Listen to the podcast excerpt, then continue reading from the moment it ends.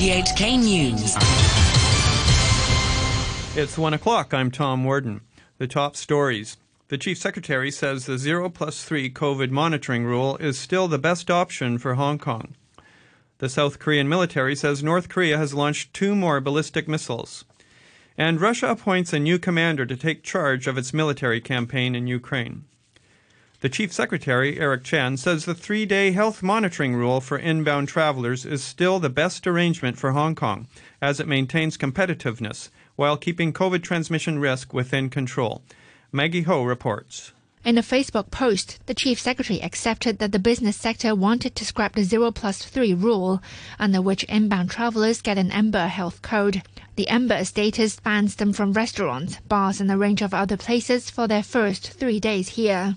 Mr. Chan said if this weren't in place, the loss would outweigh any gain should case numbers rebound. He said those in business could now inspect their companies, meet clients, and take part in exhibitions. He said the government would continue to take a targeted, scientific approach to fight the disease and would not slacken off. The Society of Hospital Pharmacists has called on those eligible to get a fourth COVID jab ahead of a possible winter outbreak involving a new infectious variant. The group said only 6% of 500 interviewees in its recent survey had received a fourth jab, with many thinking three would be sufficient. The Society's president is William Choi. And also, we encourage the people aged 18 to 49 years old also receive the fourth dose. The reason why we also encourage this group of people uh, because of the uh, winter emergence of the um, COVID-19, uh, especially the sub bivalence of the BA uh, 0.2.75, especially BA 0.2.75.2. Uh, the reason why we are afraid of these uh, subvariants because they are more infectious. The other thing, they, already there are some uh, studies show that they already developed, they have already developed the resistance to the drug treatment an NGO is calling on authorities to make more transitional housing available for people waiting for a public housing unit. Currently, the government is aiming to build 20,000 transitional homes. But Sze Lai-shan, Deputy Director of the Society for Community Organization, says the government should more than double that target.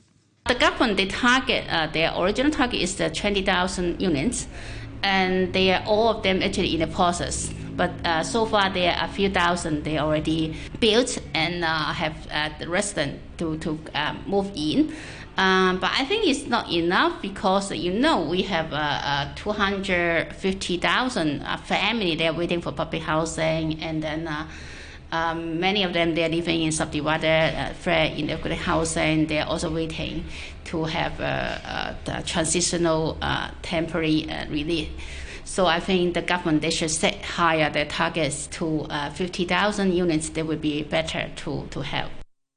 The South Korean military says North Korea has launched another two ballistic missiles, the seventh such launch in two weeks. They were fired in the direction of the Sea of Japan.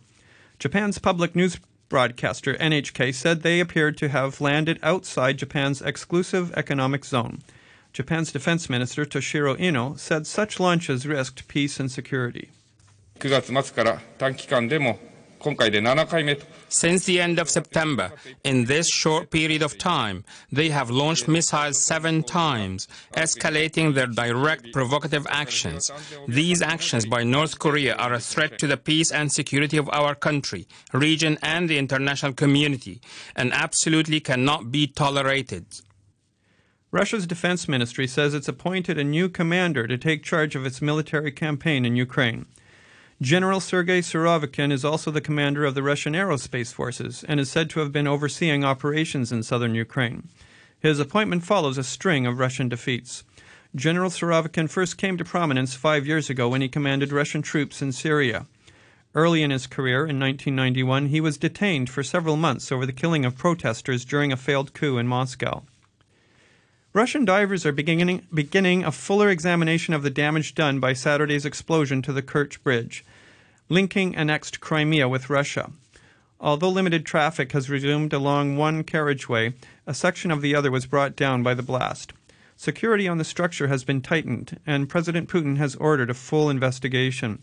Ukrainian officials have welcomed the explosion without officially admitting responsibility. The BBC's Stephen Rosenberg has reaction from Moscow. The attack has sparked concern amongst the public here, but the Russians we spoke to had different ideas about how the Kremlin should react. It's worrying, Stas says. War is always bad. They should have done this differently, with negotiations. But Olga says Putin must respond. What a birthday present they gave him. We should blow up the train lines that Ukraine uses to get its military aid from America. This is NATO's fault. But from Vladimir Putin, no hint as to how he will respond. The heavy rainfall that has been lashing New South Wales has started to ease off. Evacuations had earlier been ordered in parts of the Australian state. The State Emergency Service responded to hundreds of calls for help overnight. Dean Storey is the service's assistant commissioner. Even though the, uh, the sun may be out in some locations, uh, the rivers are still on the rise uh, in many areas as well. Uh, so people just need to be vigilant. The SES is well prepared with our agency partners. We're just asking the communities to help us by staying informed. To sport, and in the English Premier League, Erling Haaland struck his 20th goal of the season as Manchester City strolled to a 4 0 demolition of Southampton at the Etihad Stadium. Joao Cancelo, Phil Foden, and Riyad Mahrez were also on target for the English champions, who moved two points ahead of Arsenal at the top of the table ahead of the Gunners' match against Liverpool today. Mahrez's goal was his first in the Premier League this season. Here's what it meant to him. Ah, it was a good goal, to be fair. It's a good, good pass from Rodri and first touch volley.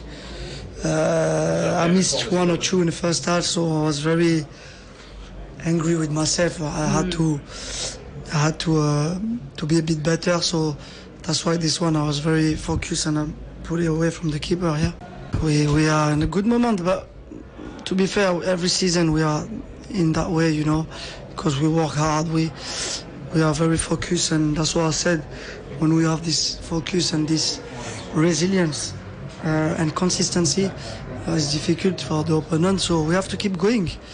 Uh, sooner one day we're gonna lose one game or no, but at the moment we are in a good momentum. We have to keep going. City travel to Liverpool next weekend for what has become the Premier League's marquee clash in recent seasons. In the day's later game, Harry Kane's first half strikes saw Spurs edge Brighton 1 0. Tottenham boss Antonio Conte said there were plenty of positives to take from the win.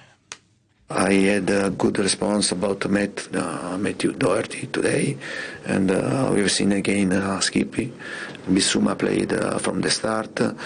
yeah, uh, a lot of positive things, and uh, we have to keep this and to try to, to improve. Tottenham sit three points behind City and one behind Arsenal ahead of their London rivals match. Earlier, Chelsea were 3 0 winners over struggling Wolverhampton Wanderers thanks to goals from Kai Havertz, Christian Pulisic, and Armando Broja.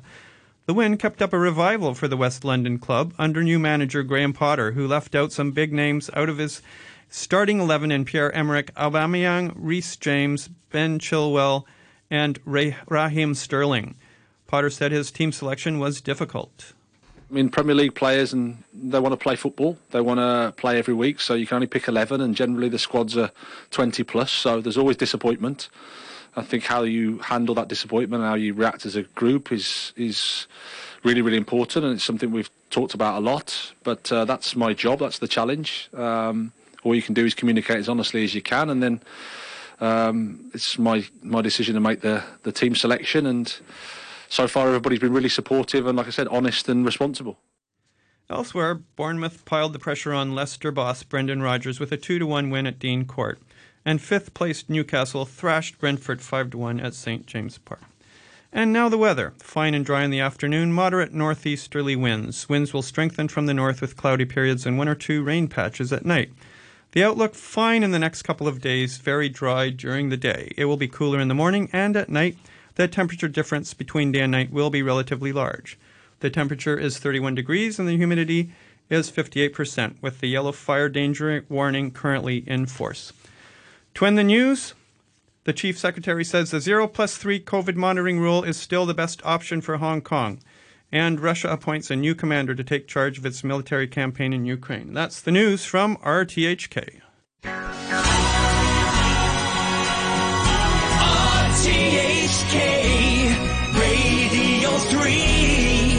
Ladies and gentlemen, This is a journey by a journey which along the way will bring to you new color, new dimension, new value, value, and a new experience.